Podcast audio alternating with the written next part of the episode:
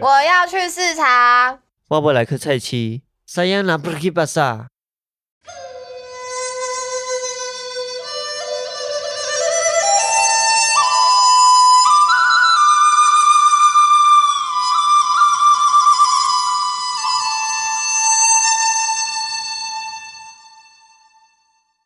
大家好，我们这一群在厚朴出生长大的厚朴小孩又出现啦。那今天要聊聊的是厚朴四大商业场域的第四场域，那就是我们的第一市场，那它也叫做巴萨市场。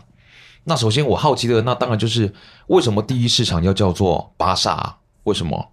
其实巴萨的名字由来其实是呃马来文或是印尼文它的这个由来，那主要原因是因为过去很多金门人啊，他们都会去都会去南洋做生意，可能是去新加坡啊，或者是去马来西亚，然后他们就会带了一些当地的一些文化或是语言回来，嗯，然后当时就在这时间点的时候，嗯，刚好第一市场可能就慢慢的兴起起来了，所以大家都称为这个地方卖东西的地方称为巴萨，哦，所以大家跟我来念一遍。Sayana Turkey Plaza， Sayana Turkey Plaza， 谢谢大家。对，哎，那既然已经知道就是那个巴萨是南洋就是那边传过来的，那它是什么意思啊？巴萨其实就是市场的意思，就是、oh. 呃，像是新加坡的牛车水这一个热闹的华人的据点。嗯，或是像那个马来西亚有一个。呃，马六甲他们也都叫做巴萨，嗯，就是一个一个据点，卖东西的一个据点，也就是菜市场。嗯，那有没有就是谁可以来分享一下当时巴萨的那个样貌大概是长什么样子？嗯、呃，巴萨当时的样子现在比较难去想象，但是可以稍微先讲一下它现在的所在位置，嗯，没错，是在那个模范街前面，就是下坡下去之后的那个停车场。嗯，对，那我们采访有些耆老的，呃，采访一些耆老的时候，他们是说包含连模范街也算是巴萨，对，但其实应该是应该是分开的啦，对对对，嗯，然后它的位置从那个前面的广广场一路连接到现在的东门菜市场那边，就延延伸到那边，对。其实那个范围就是大家现在看到的那个样貌其实是差别很大的，就是几乎已经是看不到过去在第一市场那个巴萨的情景了，就是已经因为后来变成停车场了嘛，所以其实你很难看得到就地就是摆摊啊，然后以前呃他们生存的痕迹。嗯，那巴萨它是怎么开始的啊？而且它就是从以前就是停车场吗？嗯，我们在采访长辈的时候，就是有有一位长辈，他是说，其实，在民国四五年的时候，嗯，那边就有就地起卖的，就是说，呃，嗯，在地上摆着一摊一摊，然后开始卖一些菜啊，嗯、呃，肉的情景。对对，哦，那他其实是在十四年，这个市场是在十四年才完工的。那当时的交易方式就是一小摊一小摊的，就是就就是摆把东西放在地上，然后大家一起来买，就是可能成为一个小、哦、小条的路啊，然后走、嗯、走来走去，然后让大家去采买一些他们生活所需要的东西。对，对，是不是感觉就是可以就是呃拿着一个布啊，然后里面就装你要卖的东西，然后就就地然后坐下来把布摊开，你就可以卖了。我觉得可能刚好就是一个空地，所以大家就聚集在这个地方嘛。哦。嗯，我们当时到那个之前巴萨，就是模范街那边，看到有一些长辈在，嗯、对对，在泡茶，然后我们就直接走进去问他们说：“哎、欸，你们知不知道从前巴萨是什么样子？”然后就有一个耆老跟我们说，当时大概在民国四五年的时候，呃，在巴萨就有人就地起卖，就是在地上，然后摆地摊这样子，对对对，摆地摊，然后开始卖。那第一市场其实是在十四年才完工的，嗯，所以在它完工之前，其实那边就有一些简单的交易在进行，嗯，有在交交有一些摆摊的市集的样子。刚刚聊到就是就地起卖，什么是就地起卖啊？就是就是摆地摊的意思，就是摆地摊啊，就是你就在那个地方，对对对，你就找个地，然后就开始卖东西，然后东西放上去卖这样。对，那当时卖的商品就有鸡鸭鱼肉啊、蔬菜杂货，嗯，一些小零食也有啊之类的，对啊。但这这其实听说好像以前是郑成功的教内场，对，比较特别的是他内教场，内教场，我刚摇头，但你们但你们没有，而且也要解释一下，它是训练士兵的地方。好，总之它是训练士兵的地方。对对对对，我根本看不到你们。我们从我们从内教场那里开始。我有惶恐，还好有你。对，比较特别的是，它这里以前是郑成功的内教场。对啊，是以前是训练士兵的地方，我觉得这蛮酷的耶。它一个广场。然后本来是训练士兵的地方，但后来竟然变成一个市场。没有，它是不同时期的事情，好吗？哦，对不起。郑成功时期是明明朝的时候，明末清初。哦、那这个这个是中华民国，呃，民国十四年。对、哦、对，所以其实它是。嗯，时间差很久。对，但比较特别的是，第一市场从前是郑成功的内教场，那第二市场它在郑成功时期是原左营旧址，所以这两个市场在先前都曾经是军事、嗯、军事的军事用地。嗯，对。对啊，那那其实像拔萨市场啊，就它跟模范街就是很近哎、欸，它跟模范街有没有什么样的关系啊？第一市场它其实跟模范街就在隔壁嘛，甚至有耆老他是说，其实呃拔萨也包含模范街，但其实在我们做的功课查资料，其实它是它是它是把它分开写的。对，他说模范街呢跟第一市场是差不多时间兴起的，大概民国十三年的时候开始盖模范街，那第一市场是在十四年的时候完工的。嗯。嗯，不过模范街确实也有在进行交易，当时他们好像花了很多钱在新建那个模范街，那这群人就抱着期望在模范街这边开启米店啊、布店、中药店、嗯、给妈店，就是金饰店，还有比较稀奇一点的照相馆。嗯，这好像也都是跟一些下南洋的故事是有关系的，就好像也是会呃，因为其实呃模范街也是由下南洋的那一群人回来嘛，然后来协助一起去完成，所以其实他们两个东西是两个地方是相辅相成的，是非常有关系的。但我觉得听到一个是蛮有趣的是，就是模范街当时在过去跟第一市场的呃他们贩售的贩售商品的状况，就是模范街其实没有那么比较相较之下比较没有那么热闹。是我听说有一个很有趣的故事，就好像是跟嗯祭祀的有关系，是有人知道这件事情吗？对，就是那算他们后来算就是一些可能是乡民的传说之类，就是因为那个嘛，模范街那边主要拜的是那个叫什么？西王爷，苏府四王爷。对，四王爷，然后那个他现在位于那个县商会的三楼。哦，嗯、对，然后拔萨这边，拔萨这边主要就主要祭祀的神是那个观音亭，然后他们就说那个观音是杂婆布，就是杂婆媳嘛，对对，就是女性的神，嗯，然后那个四王爷是男性的神，所以还有女性比较喜欢热闹，所以拔萨来就比较热闹，相对于然后那个。四王爷那边就比较没有像拔萨那么哦，对，这么沉稳一点的感觉。对对对，就是他们那个时候的传有一个传说是这样，就是是他们主要祭祀神的喜好的原因。嗯，不过也真的很特别，因为我觉得他们两边距离很近诶，但是其实就是呃祭奉的就是这个神其实是不太一样的。对啊，所以后来那个模范街上面的商店，就商家们好像就移到移到那个。呃，巴萨里面去做生意，那模范街后来就有的改成住家或是转手，嗯，然后我们查到查到的资料里面有说，就是目前好像只剩下四五家是没有转手过的，那转手过的那些甚至可能转的不止一手，嗯，两三手这样。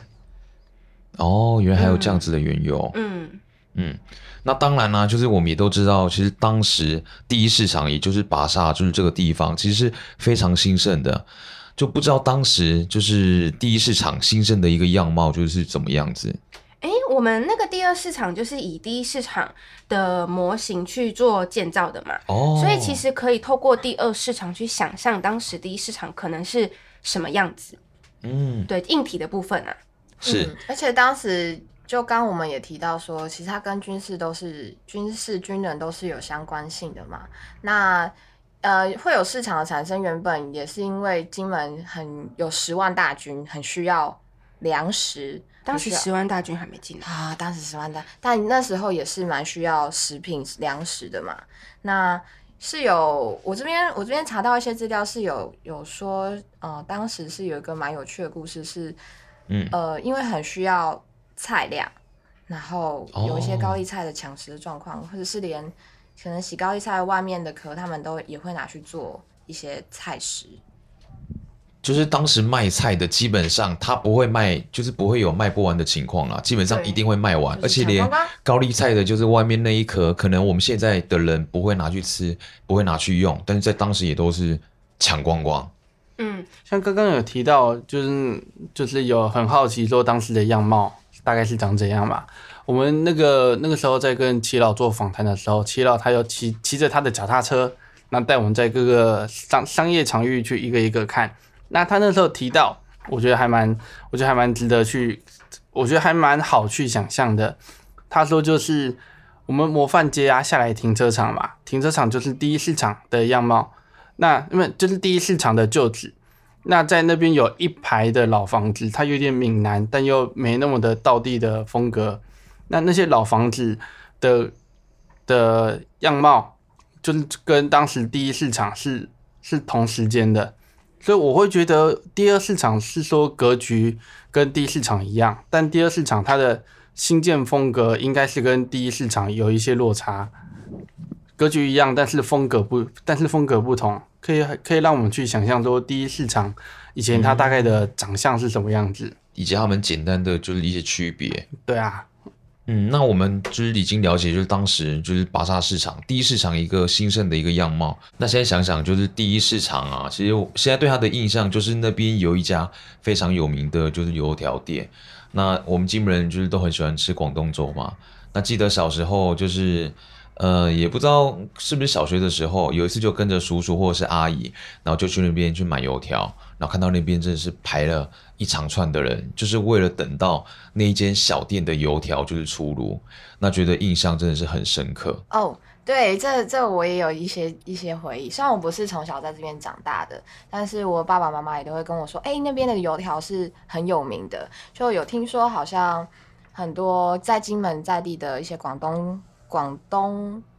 粥，广东粥，对，没错。怎么？对，怎么的店，他们都是会跟那边买油条，然后去卖的。而且有时候还买不到。这是是，嗯，对呀、啊，有时候还买不到，然后卖完就没了。就我常常回来，以前常常要回来金门，想要吃广东粥，吃配油条，嗯、指定是吗？指定一定要配油条，就完全都不会，就常常只吃他们家的。如果不是他们家，一下就吃出来了。这个不是他们家的，这是我舅舅就会这样子，我觉得蛮有趣的啦。对啊，那当然，刚刚大家已经聊完，就是他的一些兴盛以及现代的对他的一些印象。那后来他是怎么没落的呢？他后来是被盟军轰炸掉，所以盟军对，呃，我们查到的书里面有说，三十二年八月三十日，嗯，被盟军 B 二十九 轰炸机轰炸掉。哇。对，那个时候有对有说法是说那个，因为之前模模范街顶那个商会那里、啊嗯、是日军驻军的地方，然后盟军本来是想要炸日军的，算是炸他们，然后有时候因为刚好那一天碰到了一个当地的一个老先生，他们他去世要出殡，对，所以他就是出殡的时候，他就前面出殡会很多人嘛，那飞机路过他们有看到说上面有很多。金门的人就是不是日军，所以他们路过以后，然后就绕掉，就是为了要闪掉，不要炸到无辜的人。然后，但是反而就是因为这个动作，他们就绕了一圈，然后再回来。等出殡人走掉之后，他们才回来再炸。但反而是这个动作，让就是地就是在地上的人，他们就觉得哦，那个飞机走了，所以没事了，所以大家又跑出来。然后就这个时候跑出来继续自己的那个日常生活之后。然后盟军看到那个出兵出兵队伍走，然后就回来炸，结果反而就炸到，就大家觉得没事，所以又跑回来，然后就炸到很多人，好像说有十几个人，因为那个时候被炸死。所以那时候说有三颗炮弹，一颗是在嗯，就是模范街的这这一块，然后一个在模范街上面有一个清香饭店，在清香饭店旁边，然后还有一个是就在我们刚刚讨论到的巴萨里面，然后还有一个是。附近有一个叫稳出来的，算是现在是一片空地啊。对，那巴萨就那个时候被炸掉，它是一个突然间就突然间就不能做了，因为反正那个市场被炸掉了就不能做了。对，然后大家就是因为这样，后来默默的只能往旁边的空地移动。那旁边附近有一个叫稳出来的地方，就是也有点像可能是巴萨刚开始那样，就因为没地方摆，他就找一个最近的点，然后就一样继续慢慢摆摊，空空的地方这样子，对，然后就让大家就是暂时转移到稳出来这个地方，嗯，对，然后才是摆了一段时间，才是我们后来前一集讨论到第二市场，就是镇公所他们讨论决定还是要有一个算是专门的市场来做这件事，对，然后讨论之后才就是筹钱或什么出资让大家去盖我们上一集讨论到的第二市场。这里我有听过一个很有趣的故事，是跟神机有关的。传奇吗？哦、对，神机显现庇护乡里的故事、哦，就是当时那颗炮弹炸下来要炸到那个，呃，就是炸后埔这一个区嘛。然后北门北正北门里北正庙玄天上帝，当时就以手指用力一挥，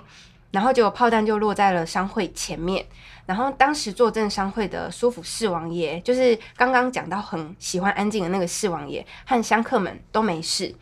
然后所以所以就是后来就有这个传奇，就是说大家说那个玄天上帝是在保佑这里的乡民们，然后听说乡民们香客后来有到那个北正庙里面看，然后就看到玄天上帝的手指油漆脱落。哦，好像真的有这件事情发生一样，对、嗯，然后所以大家就跑去上香叩谢。哦，真的很特别，对，传奇后埔传奇，后埔传奇啊，我们的社区。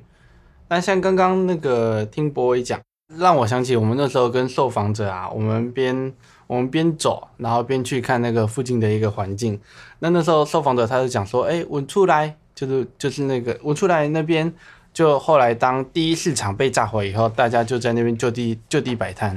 那我会觉得就像我会觉得